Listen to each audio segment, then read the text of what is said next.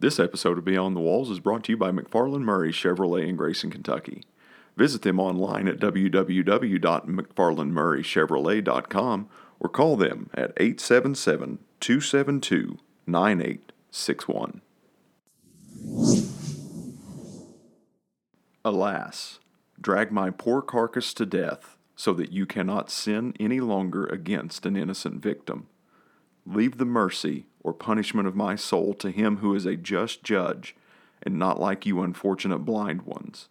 My trust is in the Almighty God and in my Lord Jesus Christ, who has redeemed me and has called me to preach his gospel to the last breath of my life. I fervently hope that he may have mercy upon me and receive me in grace, and that he will hand to me the cup of eternal salvation and will never take it from me. I also truly believe that he will hand me this cup today, out of which I shall drink bliss and my salvation in eternity. His blessed name be praised by all. John Huss at the Council of Constance.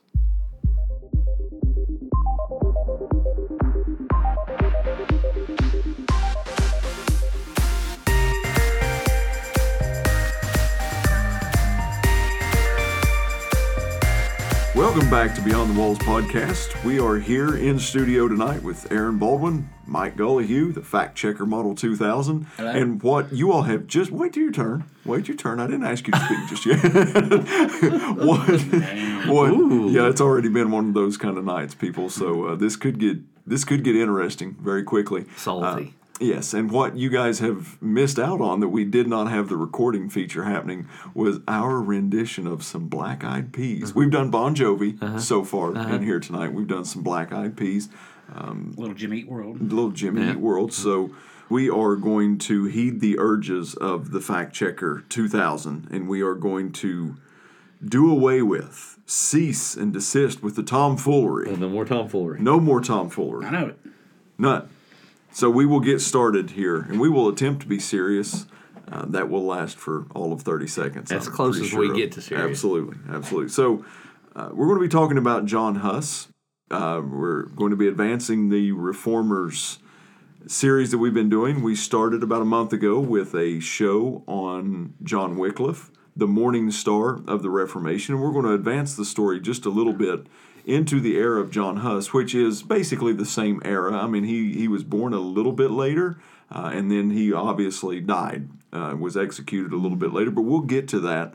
Uh, one of the things that I think it's really important for us to remember is looking looking at history. You know, we've talked about it a couple times that history, looking at any event uh, historically, it, it's the pebble in the pond type of thing. Is that you very rarely get to the source of where that pebble actually entered into the water. Most of all, all of history is a ripple effect, uh, and this is the story of John Huss. Or if we're going to go with the proper pronunciation, Jan Hus, um, you know, his last name, um, Huss, was actually shortened uh, because his original surname was Husinec, which was the province he was from or the town that he was from.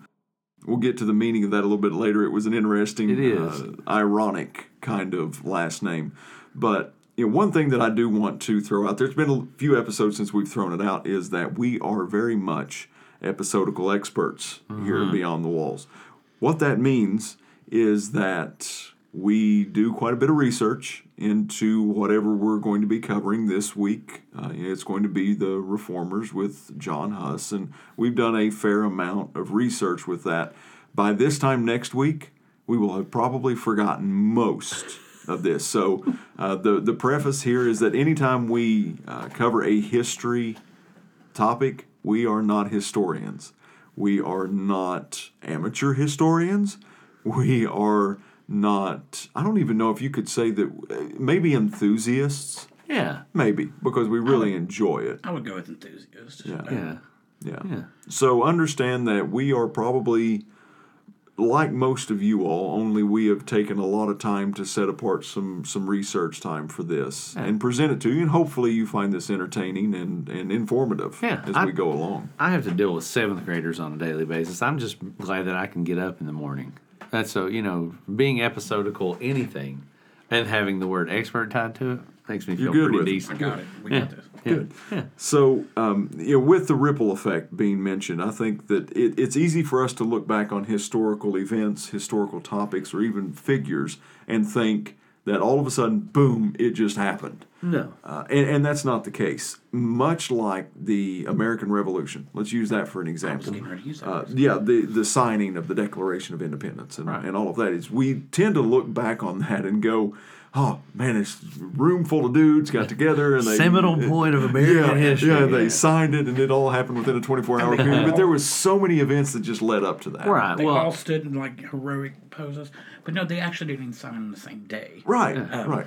So, No, and I mean, like in my classroom today, we actually were talking about uh, the the issues between popes and the kings around 1000 AD, and what I tied it to was the American founding fathers, and how when they first started writing the American Constitution, Bill of Rights, the First Amendment, was basically what had come out of those you know trials that went on between kings and popes. The freedom of religion the freedom of the press the freedom of speech all develops from right there. And then this idea of no king as a uh, you know leadership figure in the executive branch make it a you know presidential uh, you know four year term and, and and my kids were like how are we jumping from 1000 AD to when we were founded in the 1700s? I was like, because history's fluid like that.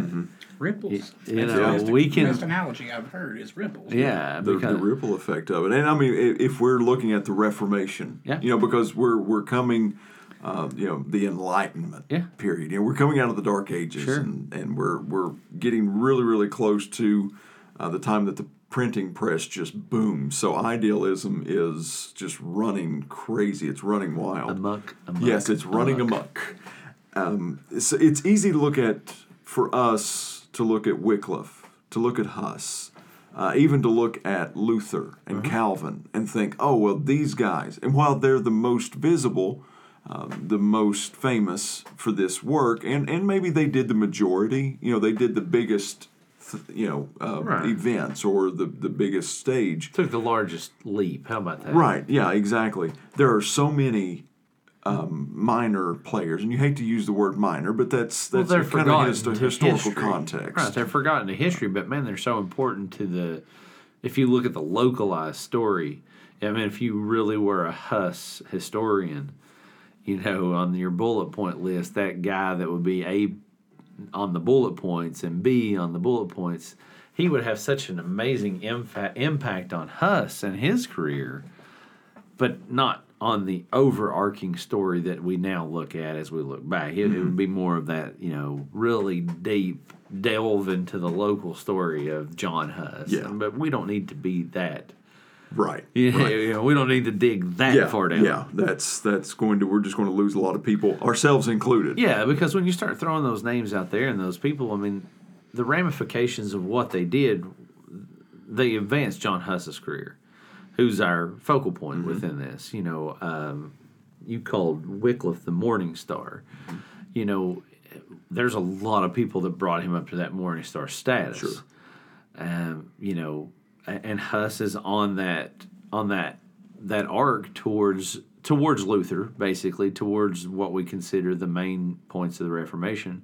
And obviously, there are lots of smaller, lesser known folks that got him to his.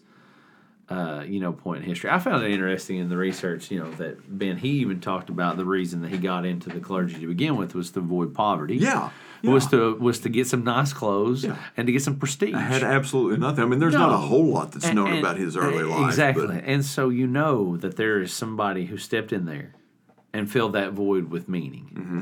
Because obviously he didn't enter into the clergy for the right reason. Exactly. Well, if you look back, if you if you've not listened to the first Reformers episode on Wycliffe, it's not a necessity that you go back and listen to it to be able to listen to this, uh, but it does help in the understanding because we talked a little bit about the fact of the communities that the uh, you know the churches would be built in. You know, the communities would be absolutely run down, impov- impoverished. I mean, just literally impoverished, but yet here you had this cathedral, you know, this monastery that was just immaculate and it was ordained. I mean, it was just absolutely immaculate.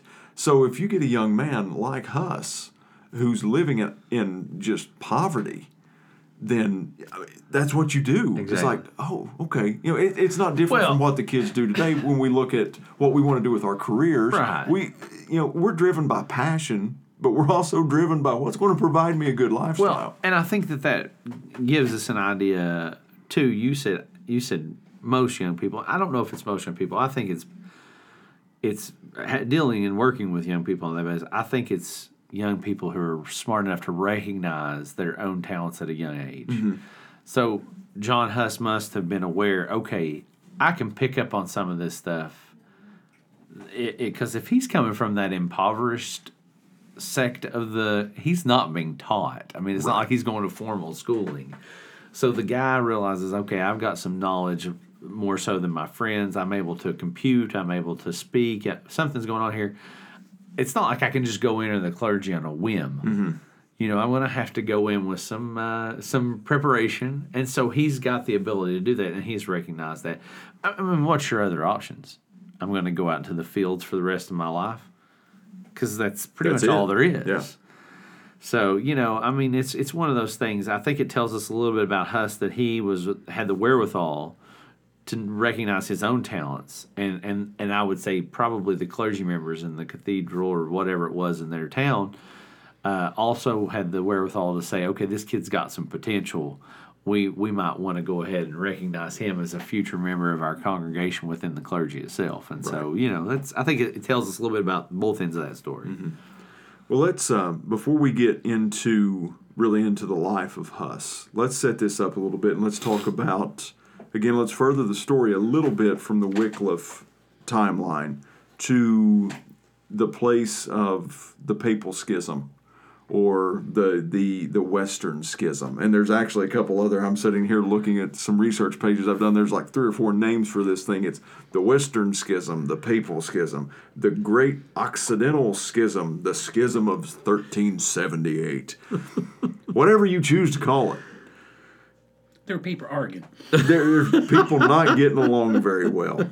Imagine that. Imagine that. Uh, it was it was basically it was a split within the Catholic Church that lasted from 1378 to 1417.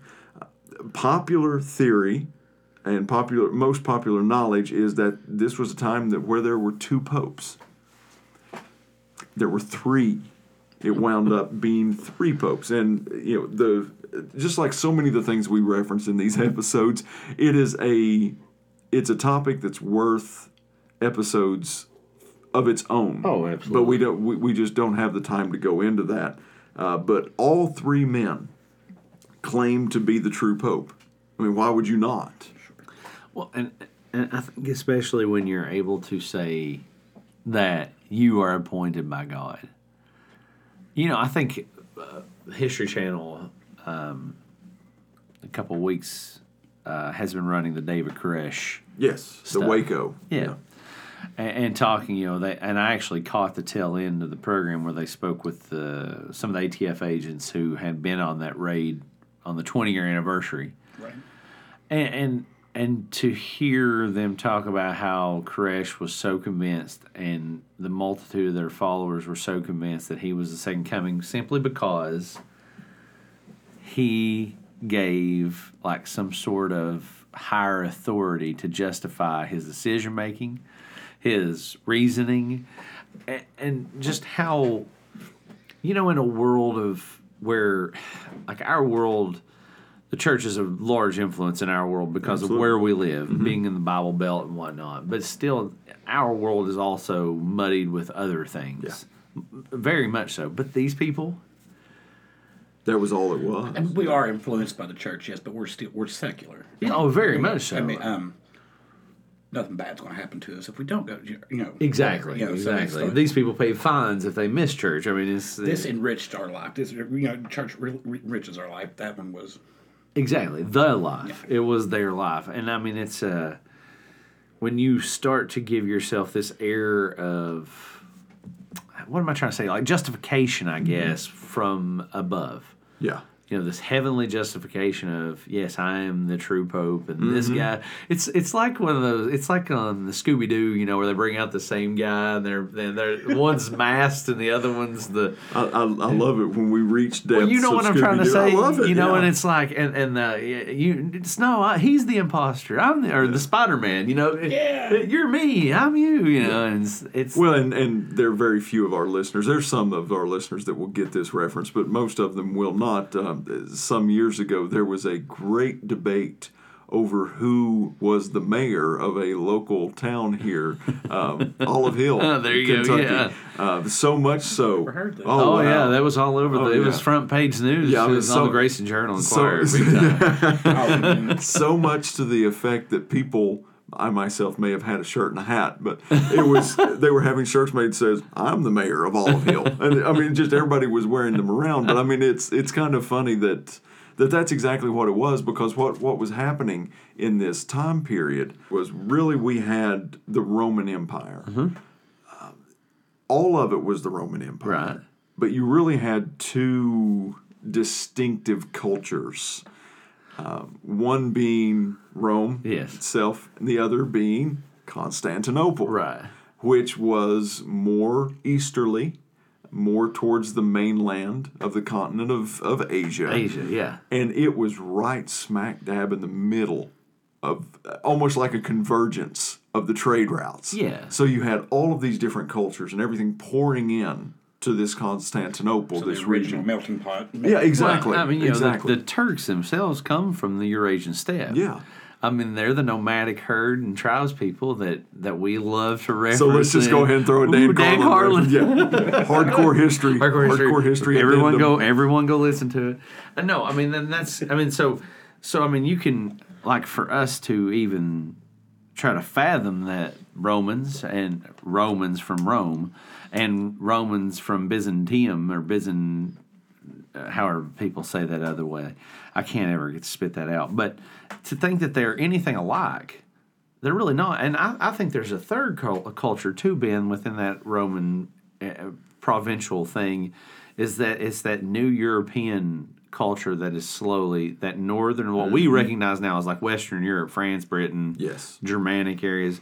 But that's that stuff is slowly. It's been so Romanized but left to its own volition and, and independence to you know let the cultures britain has become it's not just some wild roman province anymore it's britain now Mm-hmm. Yeah. i mean it's a country france has been settled for you know several hundred years major power i mean the, these i think there's it's just so much going on that it, it would have been a crazy place to try to define by just saying we are all romans And, and this, you know, you, it, it's hard to look back and think that something just kind of snuck up on the Catholic Church. But I mean, this really did because, uh, again, going back to the Reformation being bigger than Uh-huh. Wycliffe and Huss and Luther and Calvin and all of them, you're you're coming off of a time which we've we've got an episode recorded in the archives that we've just we've just not released because we just didn't feel uh, like we nailed it really. Not that we nail anything here but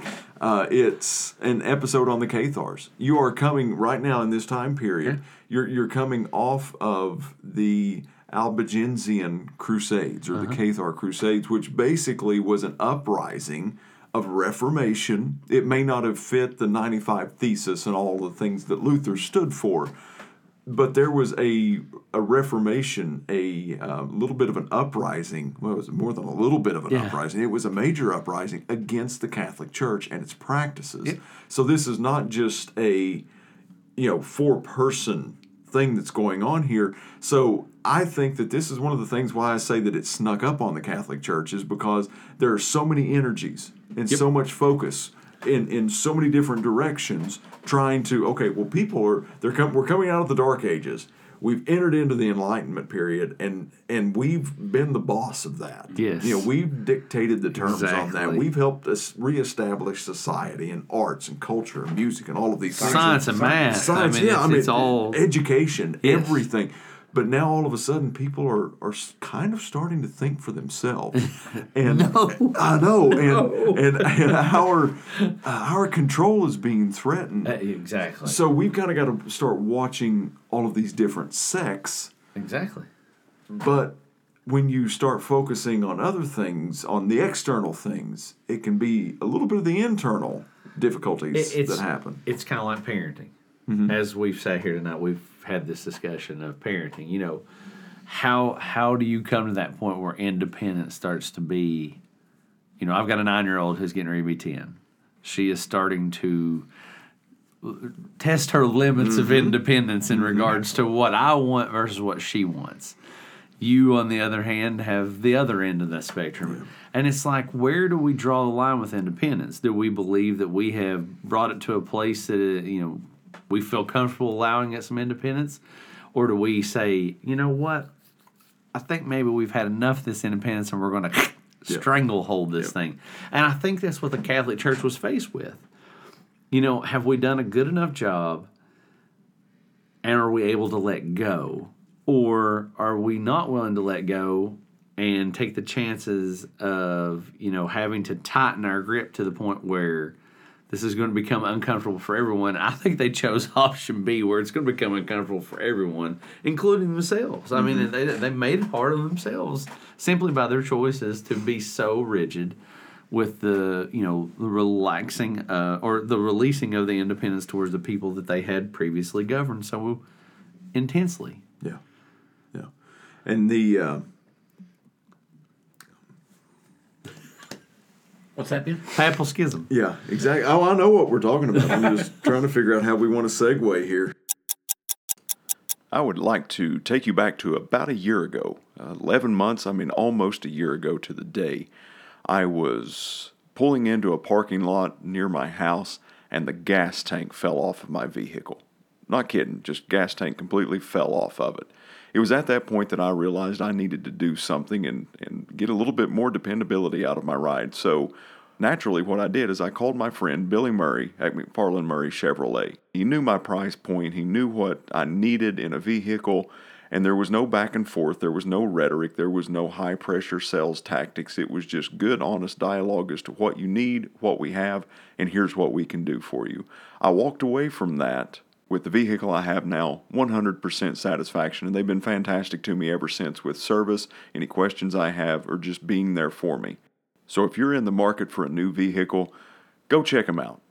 Pay a visit, make a phone call, visit the website, McFarland Murray Chevrolet. Website is McFarlandMurrayChevrolet.com. You can find them on Facebook as well, or you can call them at 877 272 9861. If you do so before the end of the month, they've got a 2018 Sonic LT with an MSRP price of $20,170 on sale for $15,500 good through the end of the month. But if you can't get there, you can't talk to them before the end of the month. If you're listening to this after the month changes, hey, they're never at a shortage of great deals, and I promise you, they will treat you right. McFarland Murray Chevrolet. All right, so Ben, let me. I'm trying to wrap my head around this Western schism, the the Roman Church, and and and the the anti popes, and so I just kind of want to you know run this at you with with what um, how I in lay per, person's terms how I, I would describe. Uh, what's going on with the Catholic Church at this point? So, so Okay. correct me at any point where I wander off into weird territory, which most of the time is going to be quickly. Um, so there, the the Pope dies, and there is upheaval now because you have a split Roman territory. True, the western side and the eastern side pulling at the multiple parts, and the Italian folks would love to have an Italian Pope, and they're lobbying for this. And you know that's not how popes are elected.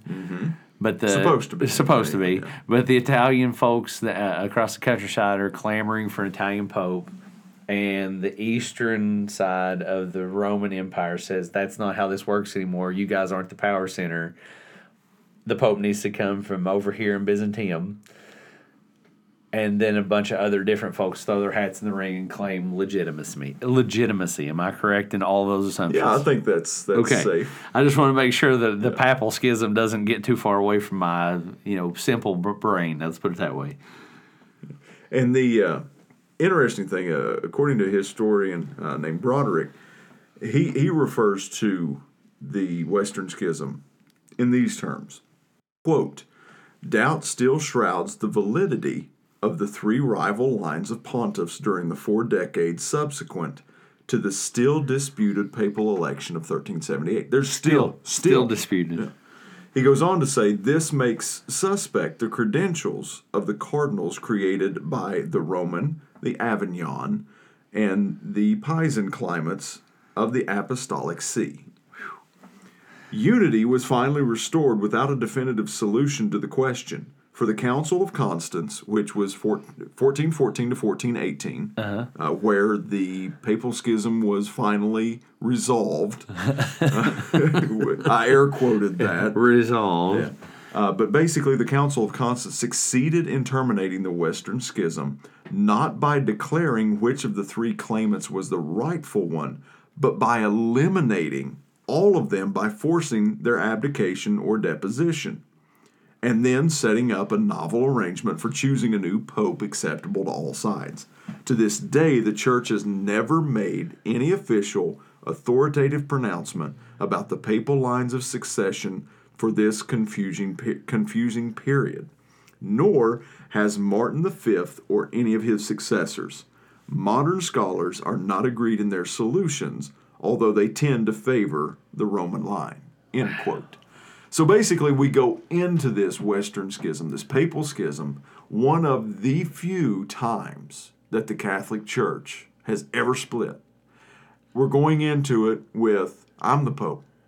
No, no. We got our own guy. Yep. No, no. wait, wait, wait. We're, over here in the corner, we've got our own guy. So we go into this, you know, this Council of Constance in 1414. And now this wasn't the only thing talked about, but we're it's still it's four years. It wasn't just like you know they lock themselves in a room and they come out of this and they go, hey, okay, we've we've we've reached a conclusion, and here's what it is. So you think you're the pope, you think you're the pope, you think you're the pope. Triple threat match. ladder match. Cages. None of y'all are going to be the Pope. But I mean, it didn't quite happen that absolutely or that concretely, but that was the end of the council of like, hey, three men enter. And They, they all lose. all they lose. They just they all get counted out. Yeah, I, I mean, I just think that it's so fascinating that, well, I mean, first off, like, you know, Avignon is in France, Mm-hmm. and then you have Rome, which is in Italy, and then you have the Byzantium sector, which is in modern day Turkey. I mean, it's a pretty far reaching, uh, uh, you know, across the European continent and into Eurasia of- of where these different claimants are coming from and heading to and and and being uh, you know having power structures in. It's just it's it's almost like it's a modern uh, without bloodshed it's almost it's almost like it's a pre-modern world war you know here is the you know I, when the when the Roman Catholic Church begins to to fall I mean the power structure of Europe is is it's crumbling It's a Huge vacuum. It's a massive. I mean, like who fed the people in Europe? Roman Catholic Church. Absolutely. Who educated the people in Europe? Roman Catholic Church. Who who healed the people in Europe? Roman Catholic Church. Mm-hmm. I mean, so we can see why each of these different regions. I'm, I've got something here Sure. uh, it, and it said these people. Let's read this. The conflicts quickly escalated from a church problem to a diplomatic crisis that divided Europe. Secular leaders had to choose which claimant they would recognize. So Avignon was was supported by France, Aragon, Castile and Leon, Cyprus, Burgundy, Savoy, Naples, Scotland, Owain, Glyndŵr's rebellion, and Wales recognized the Avignon claimant. I'm, I'm going to have to just throw my hat in the ring here and say that I am siding with Avignon as well. uh I believe that they should come out of the triple threat match There you go. victorious. There you go. Simply because they have Aragon in there. There you go. Uh, and, and it's it's it's not the exact name, but Aragorn from Lord of the Rings. Ah, there you go. So hey, if you're going to go with Tolkien, I've, I've got your back. All right, and now Rome was supported by Denmark, England, Flanders, the Holy Roman Empire, Hungary, Ireland, Norway, Portugal, Poland, uh, which later was Poland, Lithuania, Sweden, the Republic of Venice, and other city-states of northern Italy who recognized the Roman claimant. And then that, then there's the whole Iberian Iber- Iberian Peninsula who supported other people Yep. of their own choosing. So I mean, like this is. I am the mayor of Olive Hill. Exactly. This is a an alliance system that's lining up. I mean, had there been modern day style armies back at this time that were readily movable, I mean, because this is long away from each other. You're not mm-hmm. fighting an overland war like this. But you know, if they had had modern day armies with the capabilities of moving from place to place like we do now, this is definitely lining up to be a world war. I mean, I mean, this is the common world that most of, of us know about at this time period. You know, obviously we're excluding Asia and Africa, but they would have probably, you know, Egypt would have wanted a piece of this world war if this would have happened. I mean, you know, think about the types of money that would have been made by selling arms and armaments to these folks. I mean, it, this would have been nuts, and it's all over the legitimacy uh, of the papacy through the eyes of of the of the holder of power. It's just it's fascinating to me that this is somehow wrapped in religion. Yeah. Well, and this, you know, we've talked quite a bit um, in rambling fashion.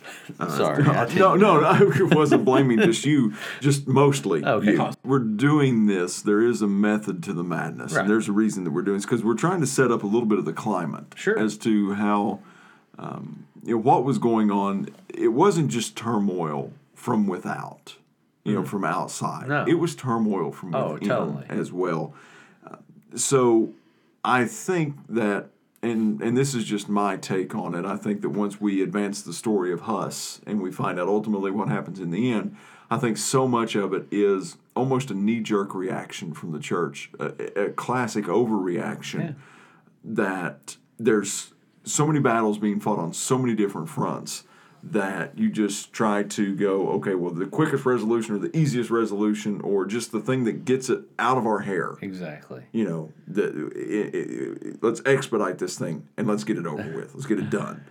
Uh, so we we just kind of wanted to give you a little bit of a snapshot into what was going on within the church. Right. And you know, we're talking about a four decade, Yeah. you know, a forty year schism here. That This is not. I mean, there are people who who were born, they grew up, they lived their entire lives. This was their normal, and died without any resolution being at, at, at- over this. I mean, that, that's fascinating to me. Yeah, yeah. So then we, you know, we've talked a little bit about the early life of John Huss, mm-hmm. which again, there's not a whole lot that we know in regards to his early life, but you know, we know that he was from Husinec, and that.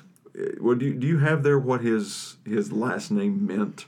Uh, yeah, it was actually a. Uh, oh gosh, I just blanked. I'm so sorry. I, not uh, a goose. A goose. goose. yes. Oh, goodness, I knew it was coming. It was a bird of some sort. Yeah, it was some. It was foul. Yeah, what it it was. was a- Some s- avian variety. squawking, squawking thing. Yes, it was a goose. Yes. Yes, So, it, very impoverished. right. you know, incredibly impoverished, and he goes into um, the ministry basically to avoid that. And, and undoubtedly, as you mentioned before, there's some natural tendencies, some probably some gifting, some you know he was probably strong, uh, could showed signs of being a strong communicator, Right. or was easily um, you know he connected with people, Right. so, so it wasn't just escaping poverty, which probably had a lot to do with Yes. it. But there was some natural gift in Right. there as well. Exactly. Well, I mean, it's just like, I mean, Ben, let's be honest here. You know, 99% of the people who lived back then would have been trying to escape poverty. Absolutely.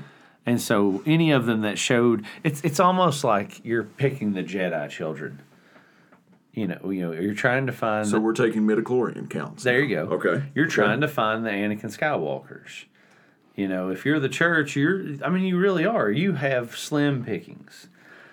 You're you're you're trying to r- m- maintain your numbers of priests, local priests, because they're the ones who are getting their hands dirty. They're the ones doing the dirty jobs. but I'm also bringing people in from illiterate families, non-cultured families, co- families who who who speak roughly, you know, the local language. They definitely don't speak the language of the church, which would have been Latin. Right. And and so it's like, you know, we're we're scraping the bottom of the barrel for a lot of these folks. They're good enough to be at the end of a hoe or at the mm-hmm. end of a plow, but are the lot really good enough to come in and wear the the robes of the Catholic Church? I mean, that's to me. It, I think it says a lot about where Huss was. If he was a street urchin, which you know he was self-described as you know an urchin status mm-hmm. And he was able to rise to the to the levels that he rose. I mean, you know, a, a, a main uh, uh, gaining a bachelor's degree and a doctor or a master's degree, and, and uh, you know, being recognized as like the leading pastor in Prague, which is pretty impressive at the time period. Yes.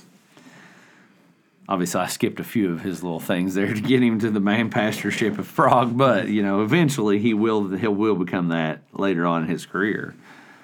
You know, really where he first comes onto the scene, really with historical record, is when he becomes a student, a university student at the University of Prague, and he's he rises through the ranks there, whatever the ranks of students at the university at the time were, um, but he he makes a name for himself and he becomes known um, very very quickly um, as someone with a great amount of promise. And I ran across a, a quote from one of his sermons uh, that I would like to share with us here. And this is this is while he's still a university student. Uh, he basically says this quote: First of all, must we learn that which is most necessary to salvation, that which stimulates us to love. For we should learn not for vainglory or curiosity, but to the edification of ourselves and our neighbor, and to the glory of our Lord Jesus Christ. There are some who wish to know in order that they may be known of men, and that is degrading vanity. There are others who wish to know for the sake of knowing, and that is curiosity. And still yet there are others who wish to know in order to sell their knowledge for wealth and honor, and that is ignoble desire for gain. But there are likewise some who desire to know in order to edify, and that is love. And still others who desire to know in order to be edified themselves, and that is wisdom. End quote. Pretty powerful. That's that's very powerful. And and even though that he really wasn't a great scholar, uh-huh. his learning was considered broad and solid. Hmm. So educationally, master of you know jack of all trades, master of none. Yeah. is, is really what that's saying because I mean he knew a little bit of Greek, Uh. he knew a little bit of Hebrew, Yeah, that- he I knew a little bit of that you know Latin. And that's what I was getting ready to point out is like Prague would have been an international city Yeah. at that time period. I mean, they were right on that line of we're not European at all, but we're connected to Europe. We're not Asian at all, but we're connected to Asia. We're right above, above that, you know, that line of where the trading melds through there. I mean, it just would, Prague would still be one of those places and probably my top 10 list of places I would love to see before I go. And Huss, during this time, you know, over the next few years, just continued rising um, throughout the, the ranks of the university. And he became, started to become known for his oration skills, of his public speaking, of him delivering messages. And he got to the place that he was moved into, you know, what we would know as pastorship, you know, or. Uh, you know, I mean, it was it was in Catholicism. He was a priest, so he was assigned his own chapel, and there were a few little pit stops along the way that that we won't go into, but he kind of settles in an appointment uh, at a place of, of preaching at Bethlehem Chapel, um, and this was not only critical in the making of the Bohemian Reformation, which which we'll get to here in a little bit. But this is really where Huss's eyes started to open a little bit to what that um, the charges of heresy that are going to be brought against him at the council. Uh, it's kind of here where all of that starts taking root because he is again he come from a poor peasant family.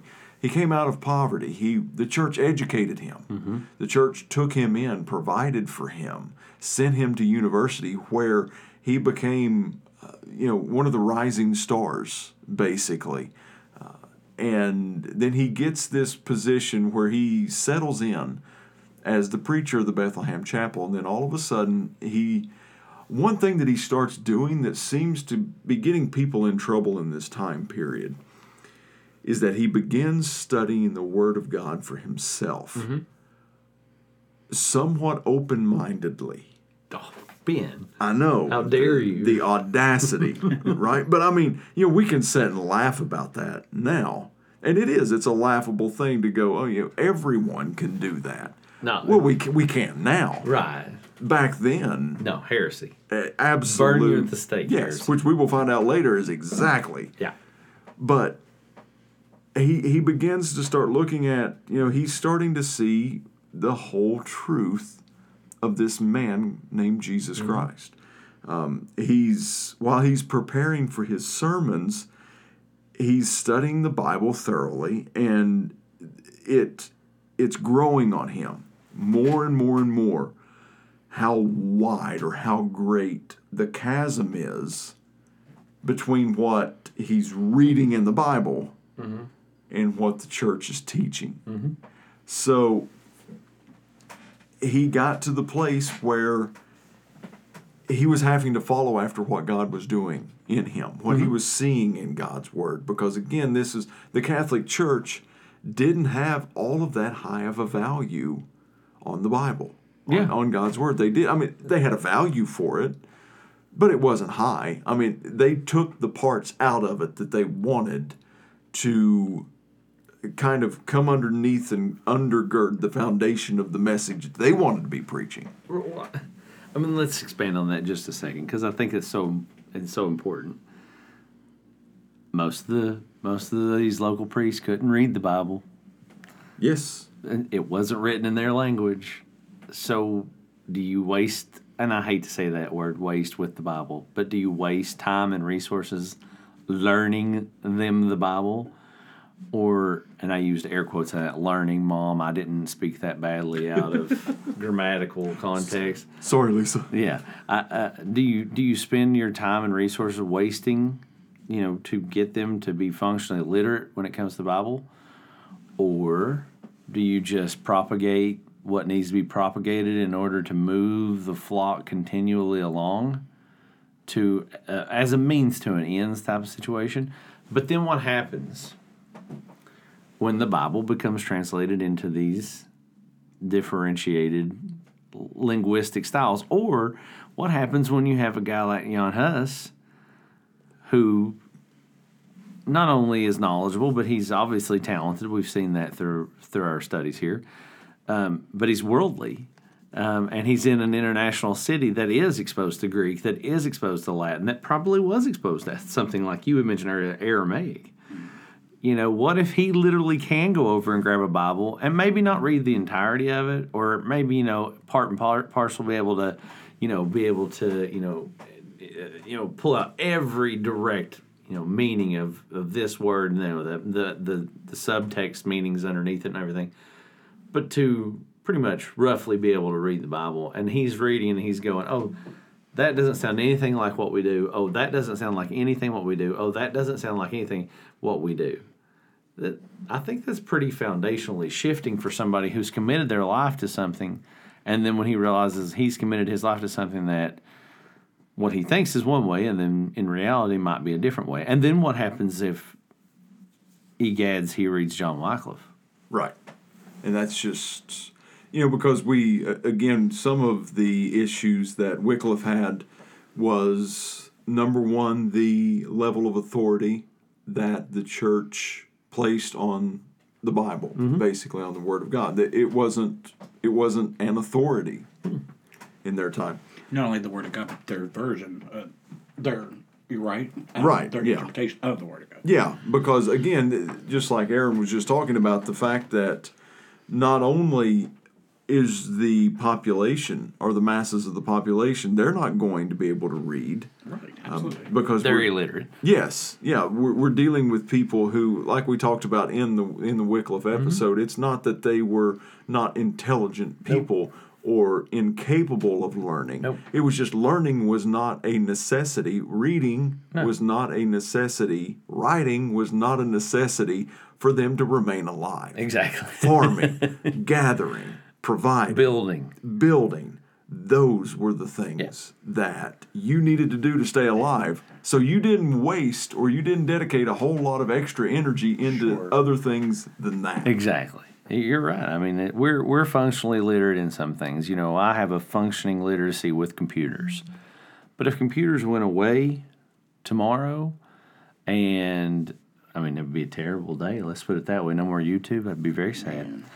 But at the same time, I would have to continue on in order to survive. I mean, Ben hits the nail on the head here. These people, for the for the majority of them, their life was a game of survival, day in and day out.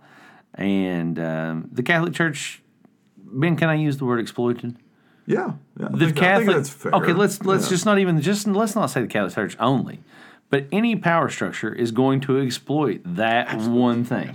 I mean, the manor lords, the the kings, and the the people who are the power structures of the time, they're going to exploit the fact that people's minds were on survival Yeah. constantly. Well, and, and let's let's look at it from this, not just and let's shift a little bit of the attention away from the Catholic Okay. Church and let's look.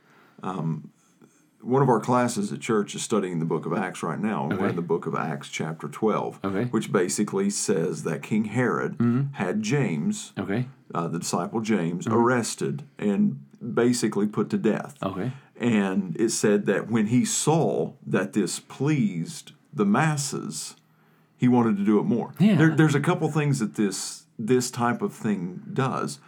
When people are in authority, when people are in power, one of the things that they want is they want more authority and they want more power. Yeah. So anything they can do to flex the authoritative or the power muscle, they're going to do it. Uh-huh. And whenever they do that, if they find something that not only increases their power, but also is popular to the masses, yeah, that's like a drug Oh yeah, absolutely. to most. Um, if they find what's um, the most effective, um, their power, and not only that, the power, but if they convince the people it's the best thing for them. Sure. Um, I mean, that's the ultimate power. On right? Hitler's birthday. yes, as we are recording this on Hitler's you know, birthday. there you go. I mean, that's the perfect example. You know, he convinces the German people this is what we need. This is how we're going to go about it. And sorry for all the atrocities we're going to have to get uh, commit, but it's for the better good. Right. Yeah. Absolutely. You know, it makes total sense. It's like you were talking about with the Gallup approval polls. Yeah. The, you know, the further that poll A is, off-air conversation we had earlier. but the further that poll is away, let's say the approval rating's 80 20, 80 approved, 20 disapproved. As a leader, you can have a few bad days with an 80 20 approval rating. You can also bounce it back up to 80 20 by fill, killing a few more Christians or, you know, killing a few more dissidents or whatever you have to kill. In Herod's time, it would have been Christian martyrs. But, you know, in Huss's time, maybe we go out and grab some poor farmers that haven't attended church in a few years or a few weeks or a few months and we strap them to a big pile of wood and we throw a match on it and everybody dances and my approval rating goes up.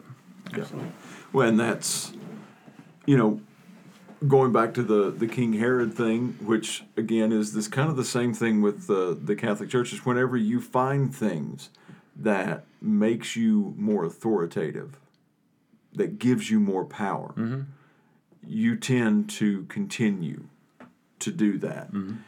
And just like with the disciples, with King Herod, once there is a dissenting voice that begins to arise that challenges your authority, challenges your power, you're going to do what you have to do to to squash that and to stamp that out. Yep. Um, but he's eh, so he's here at this at this little church mm-hmm. basically in Bohemia, and he's starting to go. You know what? He, he's he's ran into and run across a little bit of the work of Wycliffe, uh-huh. some of his and some of the other works uh, from some other people who have dared print or write or voice opposition to the Catholic Church, and he's he's saying, you know, this th- this this whole indulgence thing just doesn't seem right.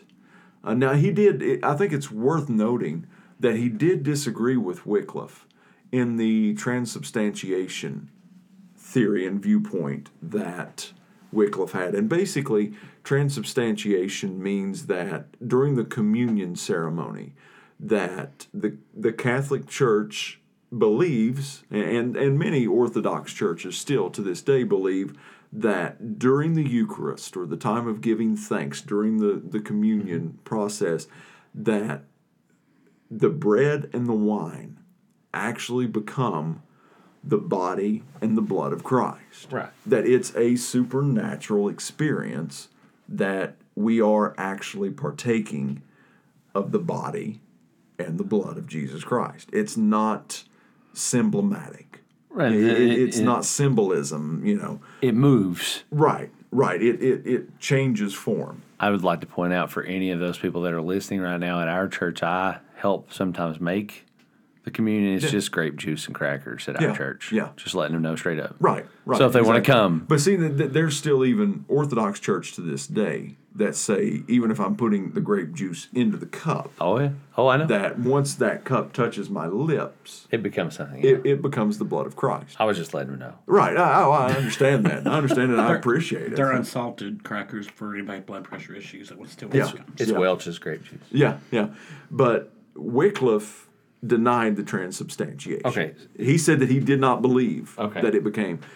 Huss did not agree with that. Which probably makes a little more sense because Orthodoxy is still prevalent in Central Europe. Absolutely. And so, you know, Huss was, or Wick, Wycliffe was um, far removed from the Orthodoxy being where he was, and, and Huss in Central Europe. I mean, still to this day, if you go in that Cossacks region of of Russia, if you go to Czech Republic, you're running into you know the Russian Orthodox Church, and so I can totally see why that would be a common thing. It's still even to this day. Yeah, yeah. So I mean, it's it, it wasn't like he found this doctrine of Wycliffe and was just like, oh, Ben, I, I want to ask you a personal question here because I know for me, there's been a lot of times, a, a lot, uh, especially politically, where I've read people and I've went, ah, oh my gosh, that's exactly how I feel about this thing.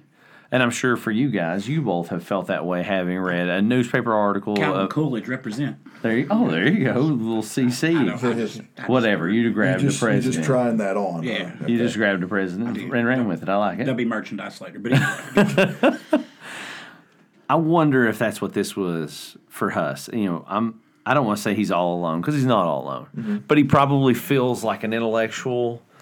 Um, I, I have a master's degree here in theology, and here I am in this little Bethlehem chapel in the middle of Prague. Man, I, I feel pretty good about it, but I'm so far moved from the from the Holy See. And man, look, you guys, you you're not living the day to day, man. We got boots on the ground right here. You know, we're we're we're deep in this. I'm you know I'm up to my elbows in mm-hmm. in Jesus, and and then the Catholic Church doesn't match up with what he is feeling and what he is seeing and what he's reading. And now all of a sudden Wycliffe comes. Does Wycliffe feel Confirmation bias. Yeah, exactly. That's what I'm saying. Is like does he does Wycliffe feel his need for like confirmation that this is okay? I'm okay to feel this way because other people have felt that way before or have. I mean, does that somehow? I would say that's a part of it. Um, it's always hard being a pioneer of anything, right? oh, Um, absolutely. If there's no precedence um, beforehand, I mean, it's Right. Well, and you know, talking about being, you know, the the nature of a pioneer, when you look at the work, which, as far as the reformers go, uh, again, I think it's it's important for us to say that they didn't realize they were reformers No, during that period. I mean, they didn't set out to, hey, we're going to change everything, and you know, we're going to history shall write us. It, it wasn't that. It was just like, okay, we're starting to notice some things. Right. Some things aren't right, and we need to do something about it. But we look and we say, okay, the most iconic and the most popular reformer is Martin Luther Right. which we just last year on Halloween celebrated the 500 year anniversary Right. of him tacking the thesis on on the door of the of the I was church. dressed as him on last And you were you were trunk or treat at our church. I didn't even know it was his 500 year. I know that was that was uncanny, uncanny. Uh, but they had there was a building momentum Mm-hmm. over 150 years. Luther was able to do what he did because he had a lot of political protection Yep. from the Catholic Church. The Catholic Church kept summoning, you know, summoning that word. They said, "Hey, come here, Come here, dude. come here." Get over here. Yeah, they were going on Mortal Kombat. Yeah, on her. Scorpion. Yeah. Yes, and th- they were just going, "No, okay. Uh, if you want to talk, you know, you got to come here." And I am doing like great new- work, new and I cannot come Yeah. down. I'm doing great work, and I cannot come down. Yeah, the Nehemiah. The Nehemiah. Yeah. the Nehemiah reference. And it's, but we've got to understand that Wycliffe didn't have that. Huss didn't necessarily. I mean, he had Yeah. a little bit more. But the time was right. Is what I think that's what you're right. saying. Yeah. Is the time was right for Luther. exactly. Luther built on what the on the foundation that other men before him had laid. But we've got Huss, who's basically just going, "Hey, here's just the issues I have." Um, number one, we're not necessarily matching up with this this Jesus guy. Yep. And correct me if I'm wrong, but that's kind of what all of this is centered on. um, so maybe we ought to take a look at that. And, Christian Christ. yeah, yeah. Christian and hey, and, and I'm reading. I'm, I've got a little background in Latin. Yeah. So so Jerome's Vulgate. You know, I can I can read that. And I'm also reading what I have in the people's native tongue Uh-huh. here. Not It's lining not up. matching up. I've got a little bit of Hebrew. I've got a little bit of Greek, and what I'm seeing here is not matching up. So, not only do I, not only did he want the Bible in the native tongue, which again is not going to be super beneficial because not that, not that many people read, Right. but he's like, I'm going to preach in the native tongue, Yeah. and he didn't ask for permission. No, saying. He just started it. So this was the things that he was having. He was like, listen, these indulgences, I, I can't scripturally find that. Yep. Hey, this purgatory thing, I, I, I can't scripturally find that. Hey, this this charging, um, you know, the tithe basically, um, which it wasn't a tithe. If it's not given voluntarily, it's not a tithe. It's a tax. It's the punishment it's tax, exactly. Right. The church tax. yeah. That- like especially places like England and France were, you know, notorious for. Yeah. So he's just basically it's similar to Wycliffe, but he's just kind of rising up and going, "Hey, this this That's- isn't right." That's what I was getting to ask, Ben. I think that sounds so much like Wycliffe. I think it. Do you, another question here for do you think it's just commonplace within the reform movement that they're going to have so much, uh, you know, parallel to one another, or is it simply because it's just this is just? I think that's probably the same question. Is it is it accidental, or was it maybe he m- was modeling modeling after Wycliffe some of the things he was doing to try to achieve the same type of ends? Or, or was it just did it have to happen that way because that's how reform movements have to happen? Well, I don't, I don't. I'm sure that there was some influence there where he was looking at, like you, you know, like you said earlier, of, you know, I, I've read authors or mm-hmm. I've sat and spoken to someone, and either their writing or the verbiage that they use is is is I'm just going. That's it. Yeah, That's it. I've felt that eh, you're for my new so gu- long. You're my new guru. yeah, exactly. It's like I've felt that for so long, not been able to put the words to it, and it's usually some type of uber simplistic Sure. statement. And I'm Absolutely. going, there it is, Yeah. right there. And I, so I think that that's a lot. You know, obviously he's got things that's going on himself because I believe that it's in those moments that we find that attachment and that connection with mm-hmm. something or someone. It's because that very same thing has been been rising in us. We just may not have been able to articulate it. So it's not just like we read something and go, "Oh, that sounds really good. I think I'm going to do that." it's I read this. Uh, it's kind of like the disciples. Mm-hmm. You know, Jesus has a multitude of followers, mm-hmm. and it says that he gets to the. And I just love this statement. Jesus just looks at him and goes, "All right, here's the truth." Here's you know if we're going to go to the message, the hip hop version of the Bible is like, hey, yo, here's what's up. Yeah. You know, Let's keep it real. Yeah. Um, that unless you eat my flesh yeah. and you drink my blood, you are not my disciples. Yeah.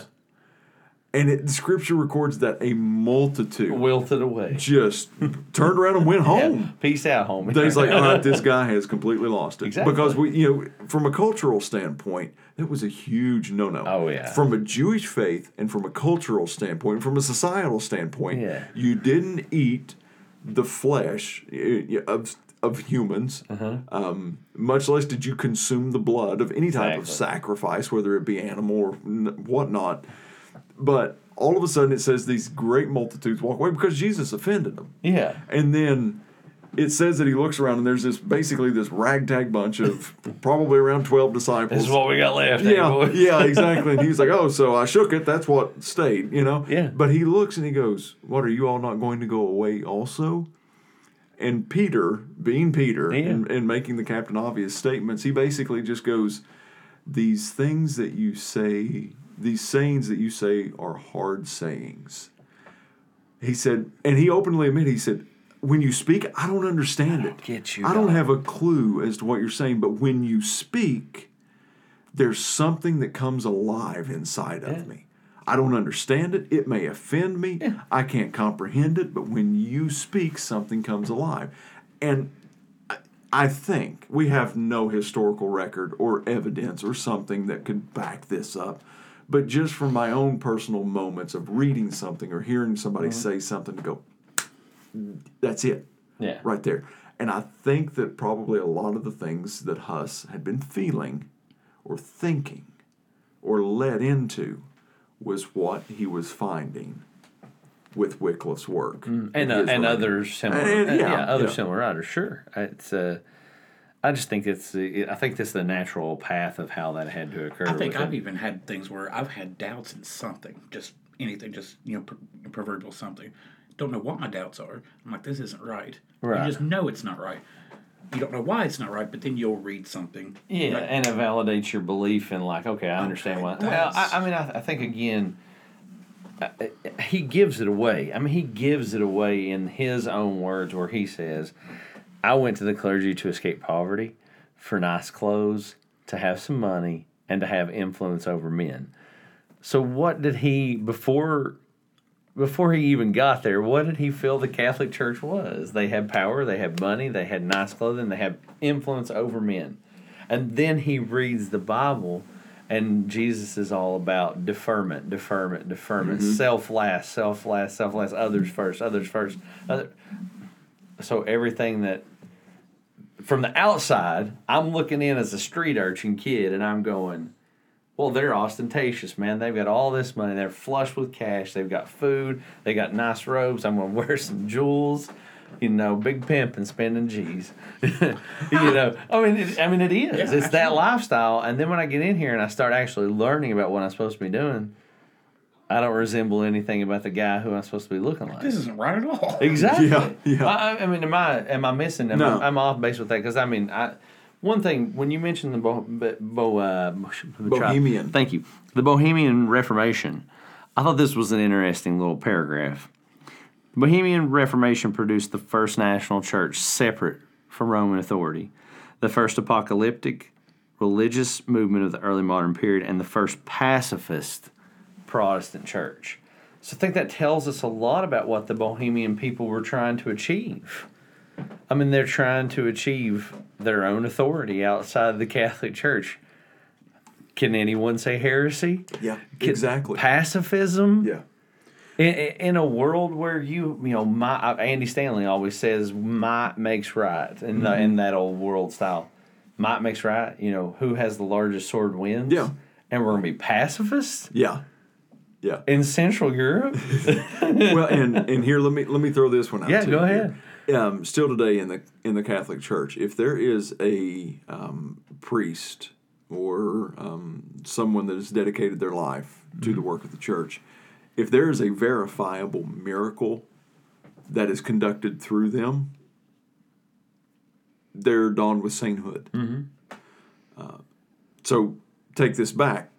several centuries, there was no one who did anything of any significance from a spiritual standpoint outside of the priesthood or you know one of their representatives or one of the clergymen or the the pope cardinal Right. something like that let me read you this story Yes. of something that uh, that was go- that that went on in Bethlehem Chapel or within the influence of that chapel and so there's already this current starting to form of resistance from the church towards Huss and this doesn't necessarily help it but I'm excited already. Yes. uh, and I'll just I'll, I'll, I'll read this. So if it gets a, a, a little reading like, so let me just read this. Several things, however, soon led to an increase of the hatred against Huss, tended to estrange from him many who had hitherto been his friends, and finally led to a state of affairs in which retraction or martyrdom was the only alternative. The first of these was the so called miracle of Wilsnack. It seems that a church had been destroyed in the town of the above name, in the district, and in the ca- and in a cavity of a stone altar which had been left partly standing, three wafers had been found, colored red as if with blood. It was declared by the priest that this was the blood of Christ. The fame of this supposed miracle was spread far and wide throughout all Europe.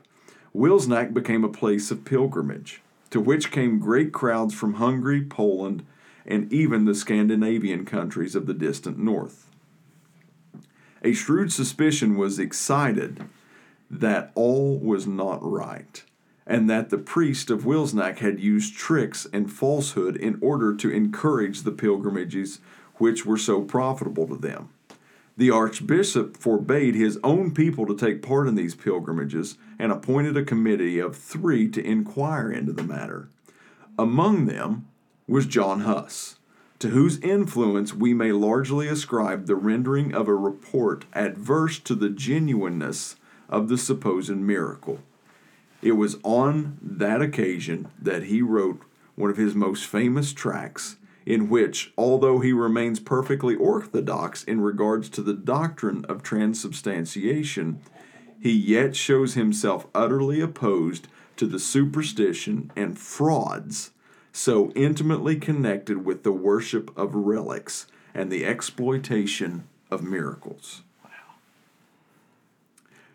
The report of the committee showed that the so called miracles were fraudulent. It was said that the foot of a boy had been healed. Quote, we found that his foot was worse than before. End quote.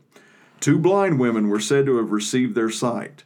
The report said, quote, they confessed before many people before us and the notary that they had never been blind, although they did suffer from poor sight. End quote. A citizen of Prague whose hand was withered offered Wilsnack a silver hand. Offered at Wilsnack a silver hand. Wishing to know what the priest would say about this hand, he remained there three days. Then he heard the priest in his own presence say, quote, Hear, children, about a new miracle. Behold, a citizen of Prague has been cured of a withered hand through the blood of Christ, in witness whereof he has brought this silver hand as an offering. Then the citizen who was among the congregation raised his hand and said, quote, See, here's my hand, withered as before. End quote. All of this made a tremendous stir throughout the land. If the miracles of Wilsnack were frauds, then that brought into question all of the others. So, what Huss had done, he was appointed to a committee by Mama, by, by, by headquarters. Right. Hey, this sounds pretty awesome. Yeah, man. This is going to be great. We're this is bringing some great attention. We need to go document this stuff.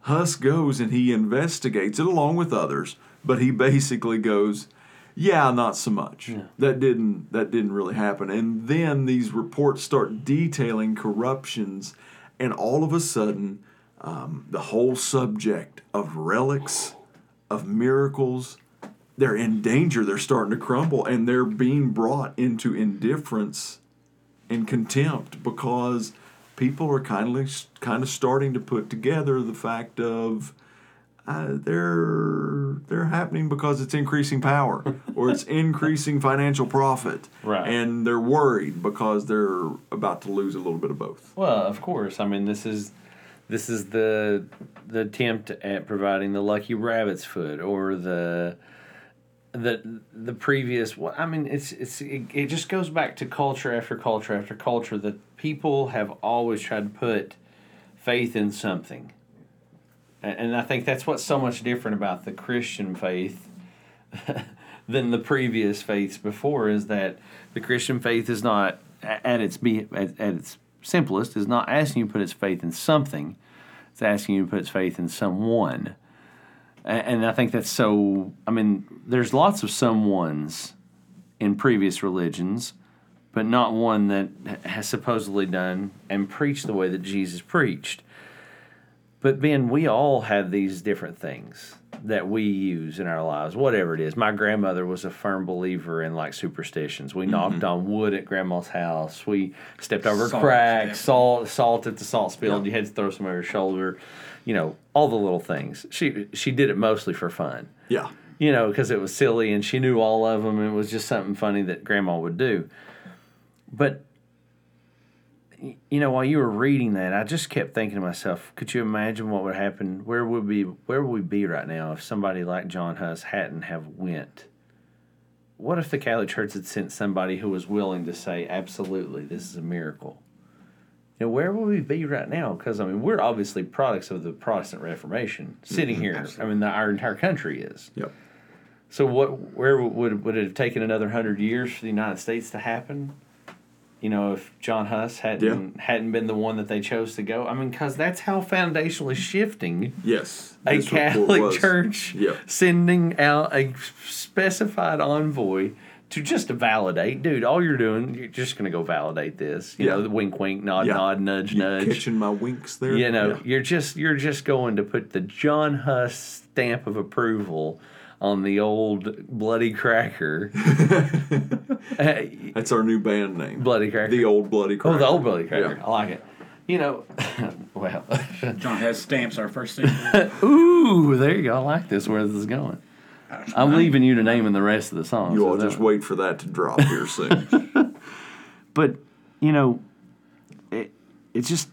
I think the bravery. I think the bravery. Were, I, we, I know we talked about Wycliffe, but the bravery to be able to go, no, yeah, that's not what. I, no, no, no. talk talk about integrity. yeah, man. I mean, it, it really is. It's such an. It's such an. Because there's no benefit. that brings me to a point. Um, I believe very much in the importance of separation of church and state. Uh-huh. Absolutely, you know, absolute separation of church and state. And when I bring that up, I get a lot of pushback on that, um, saying it's anti-God, anti-Christ, um, evil. Um, and I try to, I'd like to go, and, and people like Huss are heroes for this because if you don't separate church and state, the state will corrupt it. It just will. There's just too many examples. And we're talking about one of them today. There's just too many examples. And I believe that's why, I mean, he, Huss is a hero of separation of church and state. He just is. And he's a hero of getting your faith yourself and looking into it yourself, thinking for yourself. And I just wanted to make that. Yeah, That good point, point. um, good point. I, I, I just ran across something here, and this goes completely. I don't know if there is a show flow. Something we talked about a little bit about him, you know, coming across Wycliffe's work. Mm-hmm. Um, so this should have gone back there, but I just found this, so it's going to go here. I like it. Um, I like wherever it goes. But actually, when Huss was on trial at the Council of Constance, he, he basically said this quote, I confess that when I was still a youth, full of love for learning, I went to England, and hearing the fame of Wycliffe, how that he was a man of fine, king, and extraordinary intellect, I made copies of his dialogue and trialogue and brought them back with me to Prague. There you End go. quote. There you go. I mean, it, it just, I mean, it proves how foundationally shifting that was for John Huss. I mean, let's think. what had been his main voice in his head, in his life up to that point, had been Catholicism, had been the practice of, had been the teachings of, and now all of a sudden you have one of. I- Would you probably say Wycliffe is the most famous martyr uh, of the pre-Reformation movement at this time period? Well, he, he, don't hadn't, want- been, he hadn't been martyred. Oh, if you remember, he died um, actually admi- uh, from a stroke as he was administering communion. Right. No, no, no. I'm talking about not not physically Okay. harmed by the church. I'm talking about of that. But as far as a voice of resistance, Yes. if we're like going in with the- exactly, that you know, more of the emblematic. I don't mean like at, you know burnt at the stake or anything. Sure, No, no, no. I mean like emblematic martyr of the cause. Yeah. When I, at the end of the council, Well, I mean, you know, he was- what they did to his body, or his yeah, exactly. I mean, he was excommunicated and and, and post Yes. uh, uh, mortem, but um, you know, would he have been that most famous Oh, I, yeah, no doubt. heretical. I don't Heretical, even know if that would be the right Yeah. word to describe him. He's a he's an interesting character in that regard. Of like his definition was so ever changing with each happening, you know, to to even his bones. I mean, so you know, it's a. I mean, it just tells us so much that Huss is willing to say, you know, and when I, that part you said right there, maybe we shouldn't gloss over that either about that I copied that down. Yeah, that he copied it. I copied that down. It down. stood out to him so much. I copied that Yeah. down, and like we don't know how much and, of that and, copy and they're not, and they're not short works. no, he either, may have yeah. copied the entirety down. Yeah. I mean that's a. Whew, you know, I have a hard time writing like a paragraph, Absolutely. Um, handwriting anyway. I don't really like writing a store list. I mean, no, exactly. I mean these people were writing, writing with you know quill and ink, right? and it was very expensive. So for a college student to to write like that, whew, I think it's pretty important. Uh, that I, I, I think these are just little tips that we keep getting that give us like a just a small glimpse to the I- Velociraptor that's outside the door. This, and we're just going to keep rolling through this. We've, Terrifying to hear through these. I'm like, we've got um, we've got a dog outside the door here that's uh, that's not happy that we're in here and he's not, and uh, he likes to make that known every I was great like, get in a while. behind me, Satan. What was that? Sorry, no. I mean, I, I just think that I think Huss gives us in these little quips that we are reading and the different things that we've read about his deferment to Wycliffe. I think it tells us where his mind is. It's like that that he he's becoming Huss's morning star. You know, he's moving away from the church teachings to Wycliffe and other folks of his ilk, and this is where now Huss is going to take his uh, I don't think he's going to take his entirety of his cues because that's going to come from the Bible, but maybe he's going to look at the Bible through a different lens, being the lens of now Wycliffe instead of the Roman Catholic Church. Hmm. So as all of this is ramping up here with the activity with Huss, there's actually some some proclamations that come down. A uh, cease and desist ish, warrants are issued, and they basically begin to tell Huss stop preaching. Huss does not comply. And there's a lot of back and forth, and, and I've been sitting here reading, and it's just not the stuff that we can get into. I mean, because we would be, again, referencing a hardcore history. I mean, we would be, uh, you know, the the World War One series he oh, did, where he did six parts on, you know, and they were All of anywhere four-hour from three epics, to man. five hour Epics. episodes If you apiece. ever have four hours to kill people, Yes. Oh. It's pretty good. So there's this kind of this political, you know, power play and, and struggle going on here between the Roman Catholic Church and the you know the King of Bohemia at this mm-hmm. moment because he's siding with Huss mm-hmm.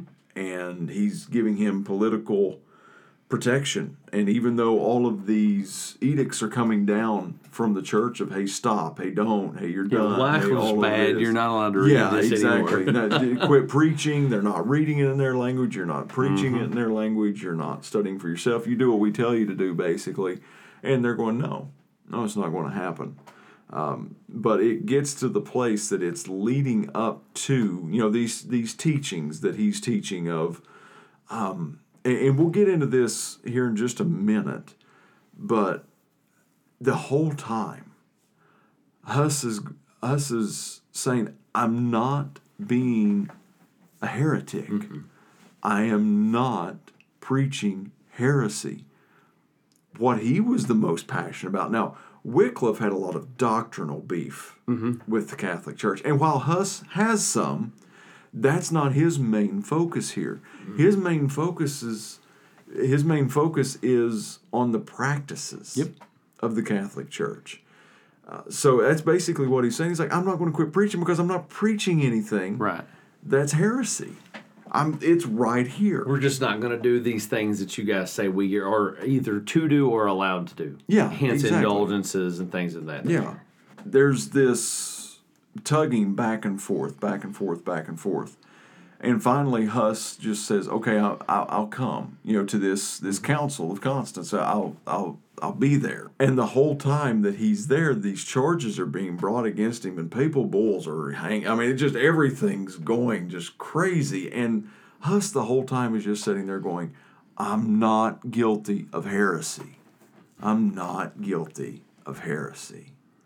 And I just I find that fascinating that he's he's sitting here going, "Listen, I have no issue with with our doctrine. I just have an issue with the way it's playing out." Exactly. It's just fascinating. It is really fascinating stuff. Um, brave. I mean, Yeah.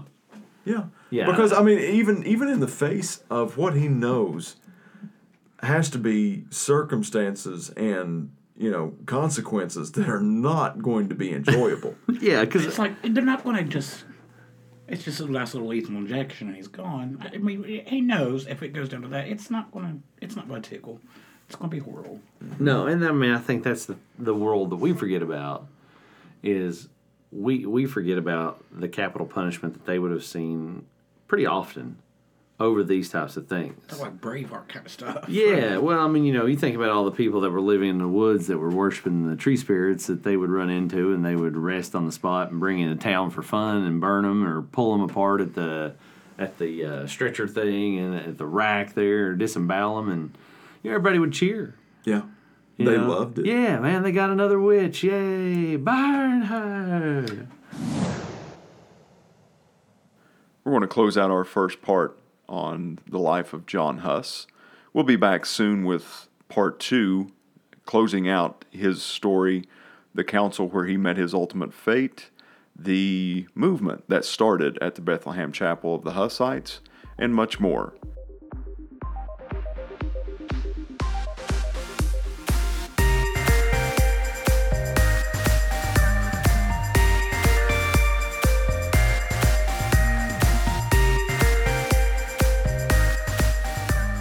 Thank you so much again for listening to Beyond the Walls.